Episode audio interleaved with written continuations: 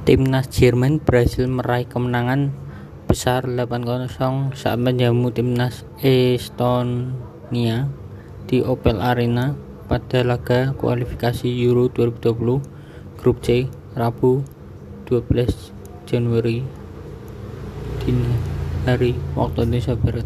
Jerman menunjukkan bahwa mereka adalah salah satu tim nasional terbaik dalam penampilannya yang sangat mendominasi baik dari penguasaan bola maupun menciptakan peluang pada pertandingan ini.